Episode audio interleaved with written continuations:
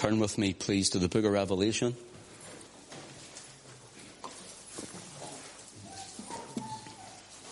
The revelation of Jesus Christ, chapter 12.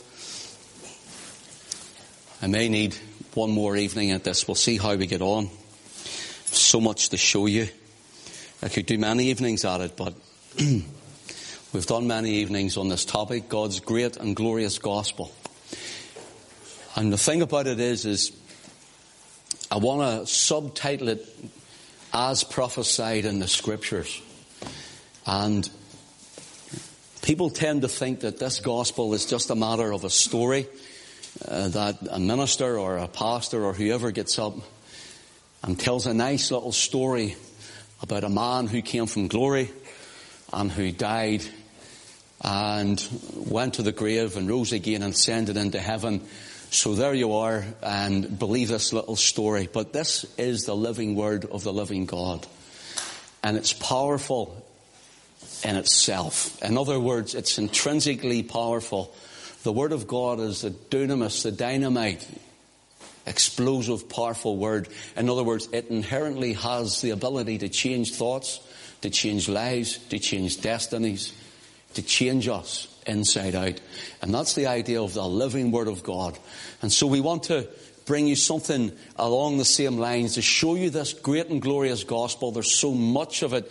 I want to try and show you as much as I can tonight. And if we finish, we finish. And if we don't, then we'll see maybe for one more week. It's just we sang longer than usual because that's how the Lord had it. And that's what we want is the Lord to lead it. And at the end of the day, it's His church, not mine. So Revelation chapter 12, we'll read a few verses, but please keep your Bibles open because we'll be referring to this. Revelation chapter 12 verse 1. And there appeared a great wonder in heaven. A woman clothed with the sun and the moon under her feet and upon her head a crown of twelve stars. And she being with child cried, travailing in birth and pained to be delivered. And there appeared another wonder in heaven, and behold, a great red dragon having seven heads, ten horns, and seven crowns upon seven heads. And his tail drew the third part of the stars of heaven, and did cast them to the earth, and the dragon stood before the woman, which was ready to be delivered, for to devour her child as soon as it was born. And she brought forth a man child who was to rule all nations with a rod of iron. And her child was caught up unto God, unto his throne.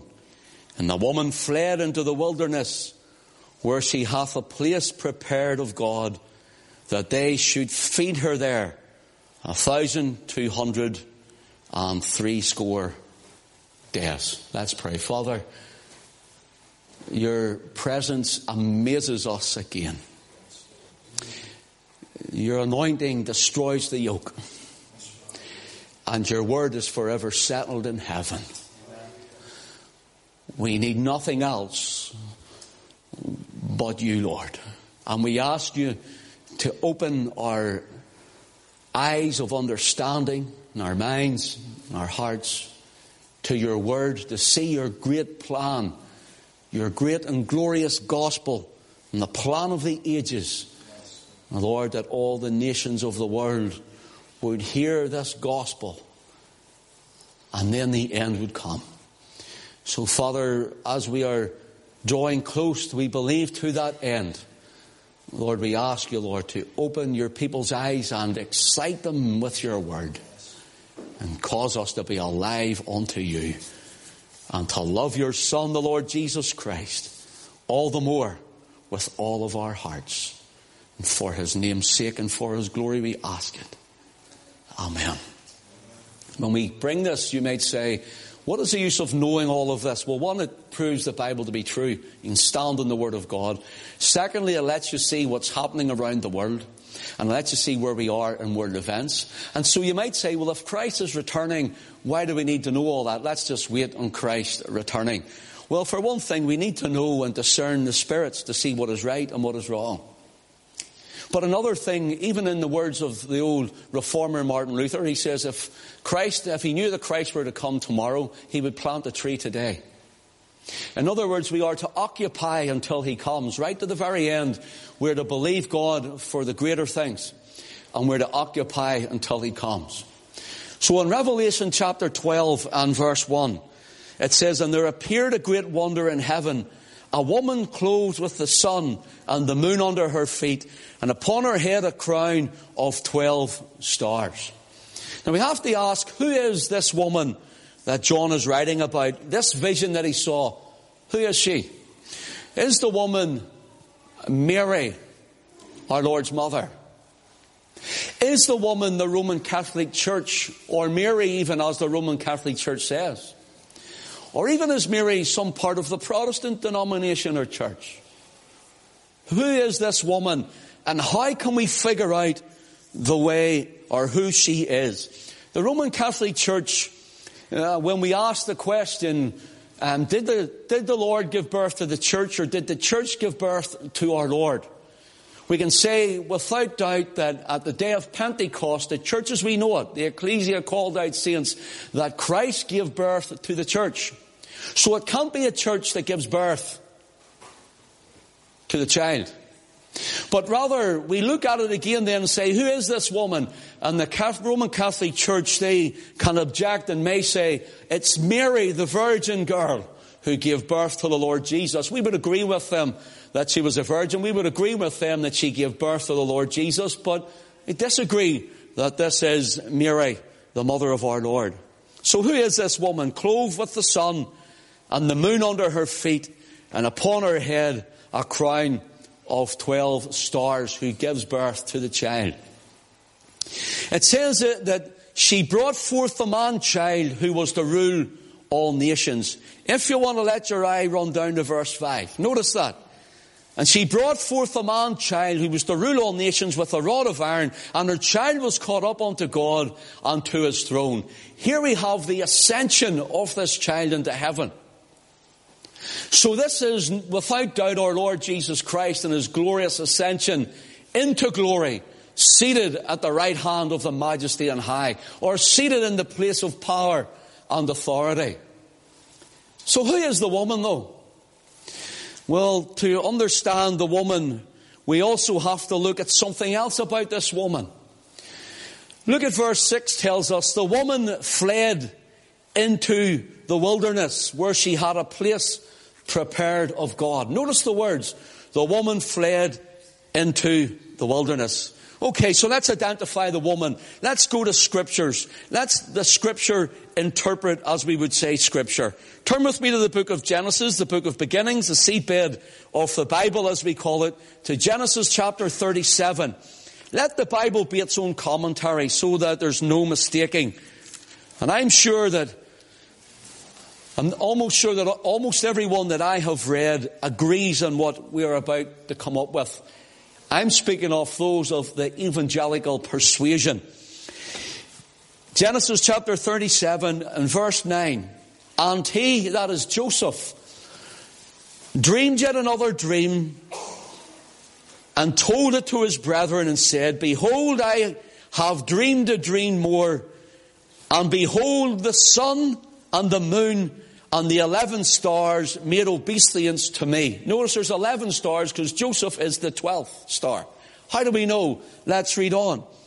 And he told it to his father and to his brethren, and his father rebuked him and said, What is this dream that thou hast dreamed?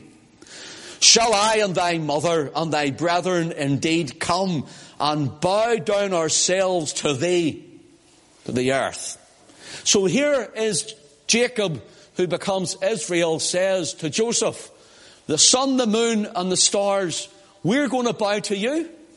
So you can see now this family is the woman typified with the sun, clothed with the sun, the moon at her feet, and the twelve stars, which represent twelve tribes of Israel, the twelve sons of Jacob here.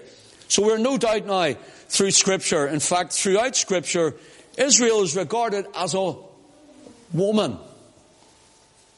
In fact, when the house of Israel are carried away, the house of Judah are mentioned, it's mentioned to the house of Judah saying, where is the bill of thy mother's divorce? She's also called a mother in places. So notice this, this woman was ancient Israel who were carried away. Hosea, please, the book of Hosea, it's the book after Daniel, Dan, Ezekiel, and then Daniel, Hosea. Hosea chapter 2, and we've read this before, and verse 14, just one verse for time's sake. The Lord is speaking through Hosea to the northern kingdom or the house of Israel. Therefore, behold, I will allure her. That is the northern ten tribes of Israel. I will allure her and bring her where? Into the wilderness. Notice the words. Into the wilderness and speak comfortably unto her and I will give her her vineyards from thence. So here the Lord is saying, I am going to make them a people in the earth, call them into a wilderness, and I'm going to speak comfortably. The word there, comfortably, to speak comfortably means to speak to their heart, to speak to their inner man and their inner woman, to speak words of comfort unto them. If you flick on over to Hosea chapter 13, and here it is prophetically still to do with the northern kingdom. Hosea chapter 13 verse 12 please. The iniquity of Ephraim. Ephraim was a tribe, but it was the head name of the northern kingdom. The iniquity of Ephraim is bound up, his sin is hid. The sorrows of a, notice, travailing woman. The woman in Revelation 12 is a woman in travail, a woman expecting birth. The sorrows of a travailing woman shall come upon him. He is an unwise son, for he shall not stay long in the place of the breaking forth of children. He'll not stay here long, in other words, I will remove him or remove them. Remember, it's the kingdom. I will ransom them from the power of the grave. Now, I take note of that. I will ransom them from the power of the grave. I will redeem them from death. O death, I will be thy plagues. O grave, I will be thy destruction. Repentance shall be hid from mine eyes. The Lord is saying that they will find many graves outside of Canaan land. But outside of there, He would know where they are, speak comfortable words to their heart, bring them to saving faith, they were Gentilized, lost to themselves, but not unto God. For every seed that was planted in the ground of the body that fell, God says, I will cause them to overcome. How does this happen? Let's go to 1 Corinthians chapter 15, please. 1 Corinthians chapter 15. And we can all take hope from this, and we can all rejoice in it. And let your eye run down to verse 51. Behold, Paul says, I show you a mystery. We shall not all sleep, but we shall all be changed. Paul says we're not all going to die. In other words, there's going to be people alive when Christ returns. There'll be those who have died in Christ, and there'll be those who are alive in Christ at the coming of the Lord. We shall not all sleep, but we shall all be changed. In other words, the living and the dead will be changed. The living will be resur- or the dead in Christ will be resurrected first, and then we which are alive and remain, he says, 1 Thessalonians 4, shall be caught up together to meet the Lord in the air. In other words, when Christ returns, the grave is going to have a plague of its own. The grave is going to lose those who have died in faith when Christ returns. Your loved ones who have died in Christ will be resurrected from the dead. And then we which are alive and remain will be caught up together to meet the Lord in the air. Notice this, we shall be changed. This isn't a secret rapture as you're told. And say, it'll happen in a flash, in a moment, rapture disappeared. Listen, folks, the Bible isn't saying that. It says, we shall not be raptured in a moment, we shall be changed in a moment, in the twinkling of an eye. Read the scripture. The change comes in the twinkling of an eye. When is it? At the last trump. For the trumpet shall sound, and the dead shall be raised incorruptible, and we shall be changed. For this corruptible must put on incorruption, and this mortal must put on immortality. Now take note here of the quotation from Hosea 13. So when this corruptible shall have put on incorruption, and when this mortal shall have put on immortality, then shall be brought to pass the saying that is written, Death is swallowed up in victory. O death, where is thy sting? O grave, where is thy victory? The sting of death is sin, and the strength of sin is the law. But thanks be to God which giveth us the victory through our Lord Jesus Christ. Here Hosea prophesied of Christ and the resurrection of the saints of God who have died in him. Here we have a wonderful prophetical utterance to those who are supposedly lost to God. Notice this. Here we have the Christian gospel, the death, the burial, and the resurrection of our Lord Jesus Christ, and the preaching of salvation by grace through faith. The gospel of God or the gospel of Christ, the gospel of grace. Isaiah 52, if you'd like to turn to it in verse 7, I'll read it out to you if you want. Notice this, how beautiful upon the mountains are the feet of him that bringeth good tidings, that publisheth peace, that bringeth good tidings, that bringeth good tidings of good, that publisheth salvation, saith to Zion, Thy God reigneth. Who's Isaiah speaking of here? Those who were cast out, those who were sent away for their sin and their idolatry, those who were scattered. And now he's saying, Oh, there's going to be a day when you hear the gospel, and the gospel will reach every nation in the world, and the gospel will be carried to the four corners of the globe, and you will say, how great, how beautiful are the feet of those who preach the gospel, who bring glad tidings to you and I, who are lost sheep going astray. Isn't that a wonderful and a glorious gospel of our Lord Jesus Christ? Listen to this. Paul mentions this in Romans chapter 10. And Romans 10 and verse 15 for time's sake, please. Notice what he says here. Let me just get it for you a second. Romans 10 and verse 15. And how shall they preach except they be sent, as it is written? How beautiful are the feet of them that preach the gospel of peace and bring glad tidings of good things. Notice that. But they have not all obeyed the gospel. For Esaias or Isaiah, that's whom we read, saith, the Lord, Lord, who hath believed our report? So then faith cometh by hearing, and hearing by the word of God. But I say, have they not heard? Yes. Verily their sound went out unto all the earth, and their words to the ends of the world. But I say, did not Israel know? First Moses saith, I will provoke you to jealousy by them that are no people, and by a foolish nation I will anger you.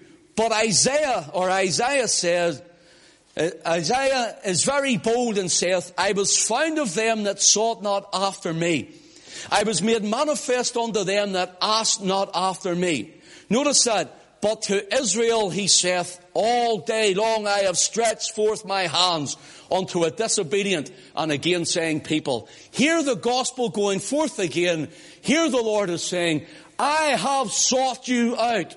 I have outstretched my hands to you and you have not obeyed the gospel. You have not come to saving faith. And here he proclaims it again in the New Testament. Wonderful portion of scripture.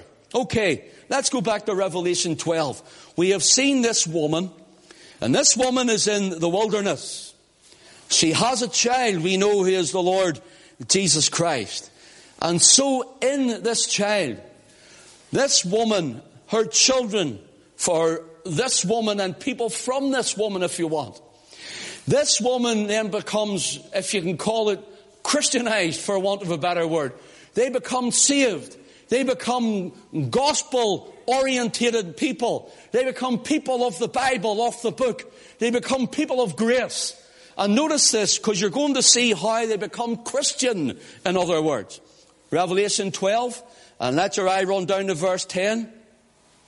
Rather, let your eye run down to verse 11 for time's sake. And this is the devil they're fighting about, fighting with. And they overcame him by the blood of the Lamb and by the word of their testimony, and they loved not their lives unto the death. So now you see they're in Christ, for they overcome by the blood of the Lamb.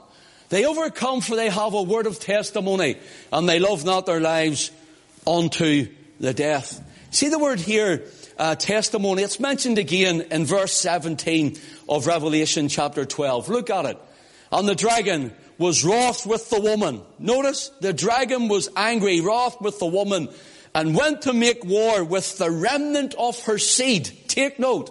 These are down through the years then, the remnant of her seed, which keepeth the commandments of God. Notice, and have the testimony of Jesus Christ. So now people can tell you that this is the Roman Catholic Church, and some people will tell you that this is the, this is the, the, the Jewish nation. But they do not have the testimony of Jesus Christ. Christians have the testimony of Jesus Christ. What is the word testimony? And it has to be down through the years because there is a, a, a seed that comes after this woman. Notice this. The word testimony here used in verse 17 and also in verse 11 is the word martyria. Martyria is where we get our word martyr from. And you and I think of a martyr as someone who's burnt at the stake. Or we think of a martyr as someone's been beheaded for the word of God and the testimony of Christ. Or a martyr is maybe someone from the early church who was cast to the lions and became cat food uh, in the Colosseums. But, but a martyr means more than that. Now listen carefully. This is what the word testimony or martyria means. It means one who has an office committed to them of a prophet and testifying concerning future events. You ever heard the word for martyr like that before? It gives the idea of a witness, someone who takes a witness and proclaims the word of God. Every time you stand in faith and proclaim the word of God, you're a martyr for Christ in a darkened world. You're a martyr for Christ in a nation that has fallen so far from God. Only God can lift us out of the mire that we have found ourselves in. You're a martyr standing as a light in a dark place. You're a martyr standing in a workplace. You're a martyr standing in the village, the town, the city where you come from. You're the martyr standing, the martyria who has that knowledge of Christ. The word testimony or martyria also gives the idea like this. Listen, the testimony of Jesus Christ is mentioned in Revelation chapter 19 and verse 10. And it says that the testimony of Jesus, notice, is the spirit of prophecy. The testimony of Jesus is the spirit of prophecy. Do you see when there's a spirit of prophecy in a meeting, you're testifying of Jesus? Come on, let's think about this, brothers and sisters. Jesus is in the house when there's prophetic utterance in the midst. Jesus is in the house when the Holy Ghost is moving and thriving among his people. But this is what it means also. It gives the idea of the fulfillment of the law and of the prophets are found in him. It gives the idea that you and I, like Peter, can say, Thou art the Christ, the Son of the living God. Blessed art thou, Simon Barjona, for flesh and blood hath not revealed it unto thee, but my Father which is in heaven, said the Lord Jesus back again. In other words, it is a Holy Ghost, it is a spirit filled moving in the heart and in the life and upon the mind, which causes one to be undoubtedly sure that Christ is Messiah, that Christ is God manifest in flesh. And when the Spirit moves in a meeting, here he comes that Jesus is in the house. So there we are testifying that Christ is the Lord.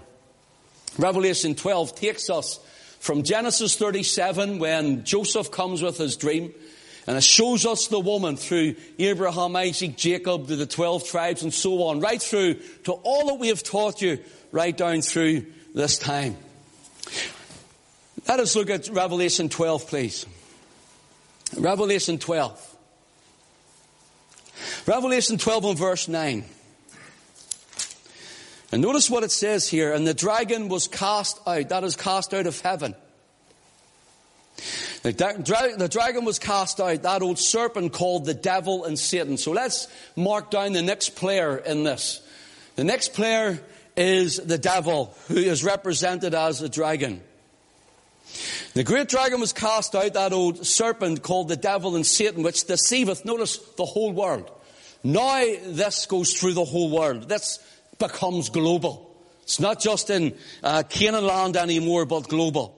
And his angels were cast out with him. And I heard a loud voice saying in heaven, Now has come salvation and strength and the kingdom of our God and the power of his Christ, or his anointed. For the accuser of our brethren is cast down, which accused them before God day and night. And they overcame him by the blood of the Lamb, the word of their testimony, and they loved not their lives unto the death. So here there is a war in heaven. And the devil, that old serpent, the dragon was cast out and his tail comes and takes a third of the stars of the angels with him. And those fallen angels, we have looked at how Peter says, and Jude speaks about them, that they never kept their first estate and how they were bound in chains of darkness to the great day of judgment. We looked how there's angels of God and there's angels here who are fallen. And those fallen angels came and they are now in the atmosphere. They're now in the world system. They're moving upon governments. They're moving upon kings or upon queens, upon leaders, presidents and prime ministers and politicians. They're moving upon the man in the street and they're moving upon the businessman and his company. They're moving everywhere, deluding and blinding the eyes and the minds of those who believe not the gospel of our Lord Jesus Christ. They're moving everywhere. They're moving in the Middle East at, the, at this moment. They're moving in big strands where we see the, the, the, the beast moving and the, the, the false prophet moving. And we can see it all, the great red dragon of communism. And such is the dragon fighting against the woman. Do you ever wonder why these things seem to be opposed to us? Do you ever wonder why it's always us they're opposing? Do you ever wonder even when you look at our own government and you see the, the skullduggery and the, the sin of, of, of what they've got up to? Do you ever wonder what makes a man so mad that he could send thousands and thousands of troops to their death? Do you ever wonder what makes a person think that life is useless and nothing and meaningless? So let's send young men to a field, a battlefield, where they won't come home except in a cart or a wooden box. It's the evil of the devil moving upon men. It's the greed for oil.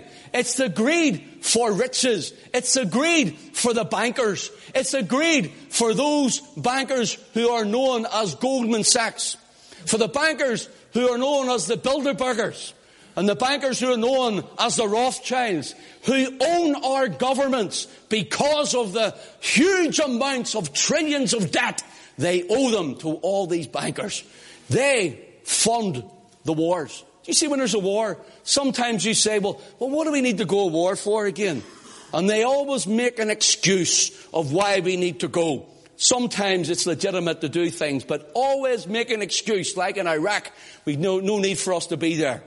But notice this. By the way, I agree with what they're doing in Afghanistan, in case people don't think I agree with everything. But notice this. Whenever they have need, they need uh, to bring out revenue, these bankers fund a war. Then they go to the one they're fighting and they fund their war too. So they're getting money from both sides. High up levels of interest and our government then put you into slavery. Talk about Israel in slavery in Egypt. You're in slavery today because you're paying tax for every single thing, even in the very bank you go to to lodge your money in. Everything is taxed. You are a slave to the system. And this is part of the New World Order. You are part slave to the New World Order. I notice this. I want to try and get to a point tonight, and we'll do maybe another night because time is flying. Notice this. This is global. And so, uh, persecution comes to the woman. Persecution comes to this woman. Let's go to Revelation 12, please. And go to verse 4. And his tail drew the third part of the stars of heaven and did cast them to the earth. And the dragon stood before the woman which was ready to be delivered, for to devour her child as soon as it was born. Here the dragon wants to devour the child. But the dragon persecutes the woman the whole way through this chapter. He even pours a flood, as it were, out of his mouth. Pictorially speaking, this speaks of flooding the nation with immigration. That's the idea of it. They flooded Israel with immigration. And they flooded it that the nation couldn't cope anymore. To the point, in fact, that their gods of the heathen overtook the worship of the God of Israel. And so God cast them out. Know what we need today in Britain? We need God to come and to fix our nation and to cast them out. We need our God to move, for our nation is lost. Our nation is well on the way to hell in a handbasket. And governments with backbones carved out of bananas are so soft they bend and break and squash at every cut and turn. Notice this. The dragon stood before the woman to devour her child as it was born. We need to take notice of the wiles of the devil or the subtlety of the serpent or the demonic devices of this dragon. When the house of Israel, the northern kingdom, were carried away. Now, when you look at wars today, you see they just don't go in. Look at the years we spent in Iraq and then Afghanistan. And by the way, let me say this categorically. I support 100% our troops. It's not our troops I'm speaking of. I support them unreservedly. I support them. But here, when we look at the years that they were in, again, years of conflict, years of conquest. When the Assyrians were coming, they took away the lake of uh, uh, the tribe of Ephraim and East, uh, eastern Manasseh over the over the River Jordan, and part of Gad, if my memory serves me right, you'll have to forgive me if I'm wrong on that one. And that was one of their first deportation, deportations for, uh, they, they were close so they attacked them. And then over the years they moved in incursions right down into Judah and they took 200,000 of the Judahites away. And that's when we read of the king of Judah starting to pray and to cry unto God and God turns it around again for them. And later on, the house of Judah are carried away because of their sin. But notice this, when the house of Israel were carried away, the main deportments were from 741 until 720. They're the main ones. And as I said, it was by the Assyrians because of their sin. The devil, the dragon, thought that persecuting the woman would kill her before her child would be born, before Christ would come. The dispersion of the house of Israel would, would start the woman fleeing into the wilderness of Europe. And this brought the gospel of course, when the disciples came or the apostles came and the early church across uh, that region. Here's something for you. I want to give you a little bit of miles if you can try and get this into your mind. You can get a tape or download it and go over it again if you can't. For example, in 745 BC, the first carryings away we have what's known as the seven times punishment. I need to make something to rectify it here. I said Numbers last week and I meant Leviticus. But Leviticus chapter 26 tells us that God would punish Israel for seven times for their sin. So in 745 BC, seven times punishment is 2,520 years. Let me tell you how we get that as simply as I can. One time is 360. One time is 360. 360 degrees in a circle, okay? 360 is one time.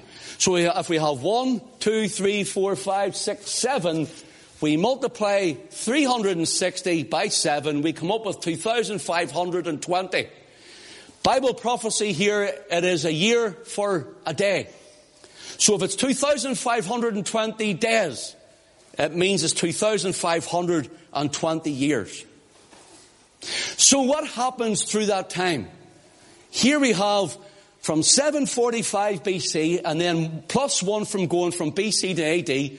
When you come right down, taking 2,520 of it, come to the year one and then right on up again into AD until it runs out. It comes to the year 1776. 1776 AD. And what happened in the earth in 1776 AD?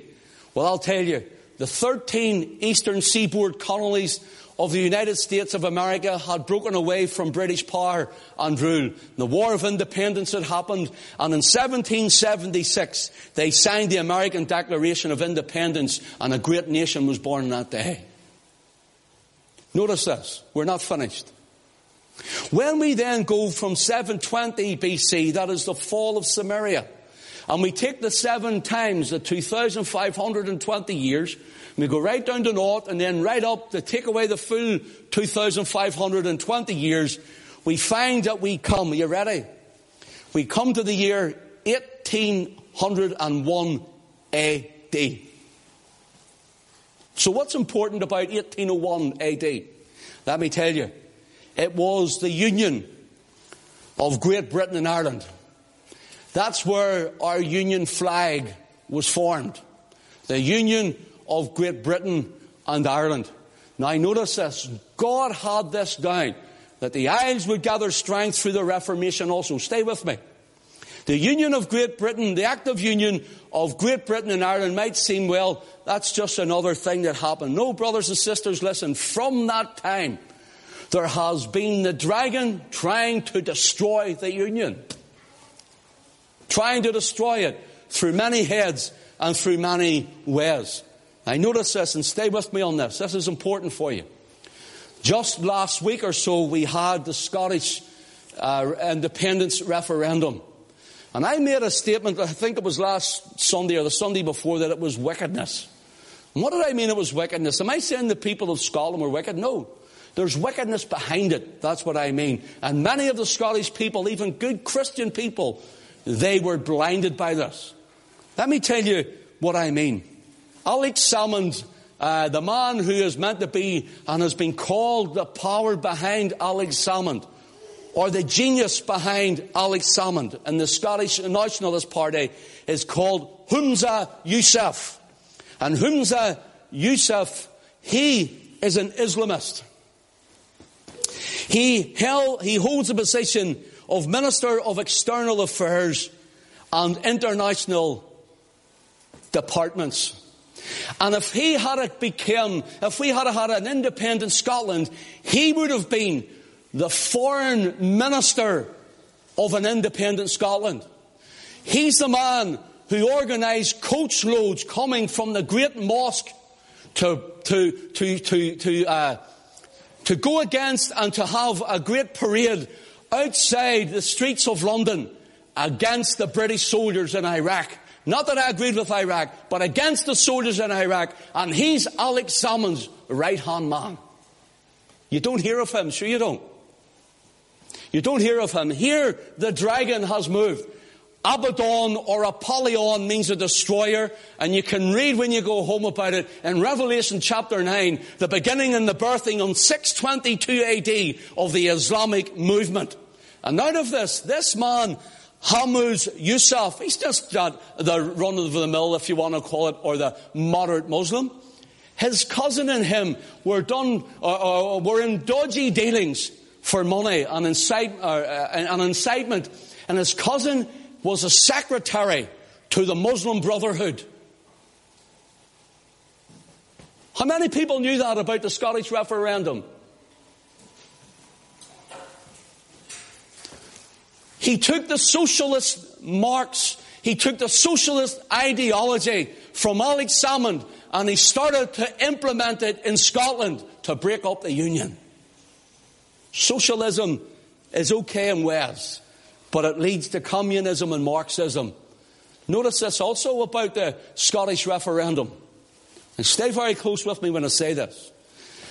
It has now been leaked that Alex Salmond has, Salmond has had uh, letters written to him from none other but the hierarchy of the bishops of Rome and saying how they supported him in the breakup of the union. Wickedness. The scarlet harlot is behind the breakup. This will come out. Here's what they also said, and this isn't verbatim. They also congratulated Alex Salmond on his statesmanship and being such a good minister and politician that he helped them so much to bring Pope Benedict to Scotland four years ago. Now listen, I told you when he came, he's not coming here to say hello. He's not coming here to wave his hand. They had people dressed as John Knox, a Protestant reformer, who turned Scotland around and burned it alive with the gospel. And they had him dressed, a man dressed, dancing before the Pope as though he was bringing him in as some sort of footstool or crown. And I told you at the time, this man, there's more behind him. He then travels into England and he comes to, to elevate and to lift up a man who was a Church of England minister who brought his whole church and many hundreds more back into the fold of Rome. Antichrist of Scripture. Can you see the evil behind it? Because people were wondering, what do you mean the evil behind it? There's a spiritual evil behind the nations of the world. Do you know that the papacy calls England Mary's dowry? And they want it back. They want their dowry. So here, this is important for the 1801 Act of Union was when God would move and bring together his people again. That God would move and bring together a Bible loving, Christ exalting, spirit filled church believing people. Here they have them. He has them all together. And I think today, I'm going off on a rabbit trail. We'll have to do next week. If you ask me today, watch the Pope coming to this place next to lay claim on Ulster.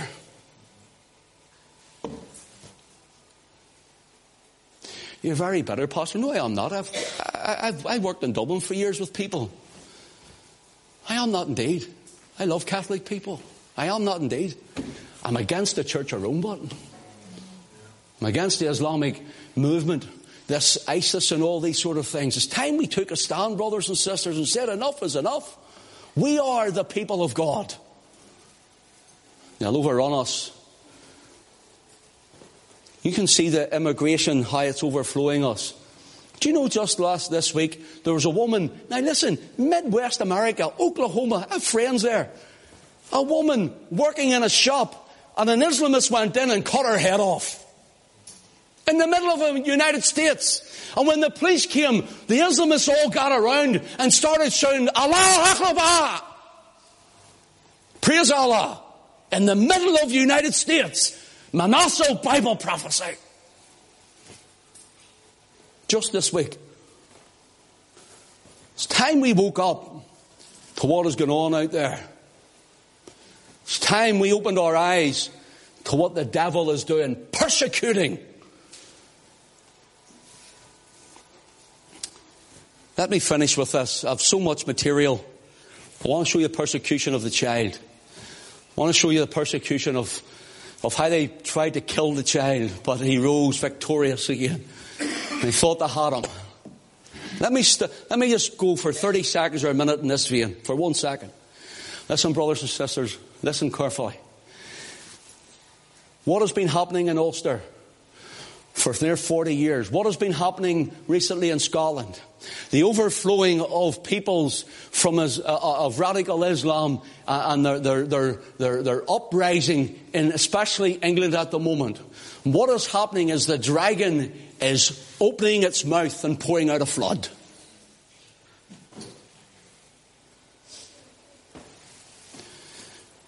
The beast of Europe is a flood.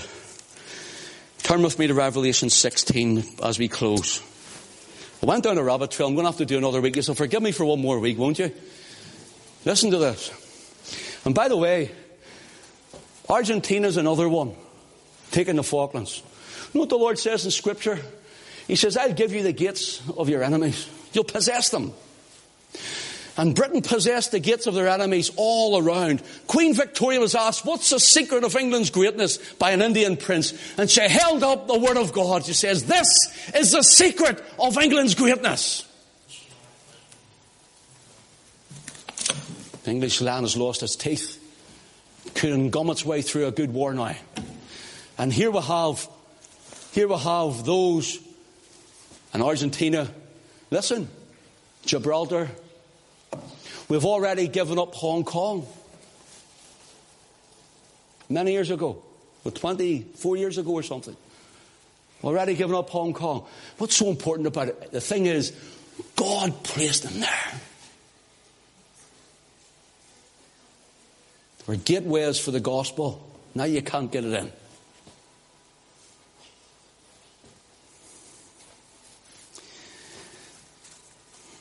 Revelation 16.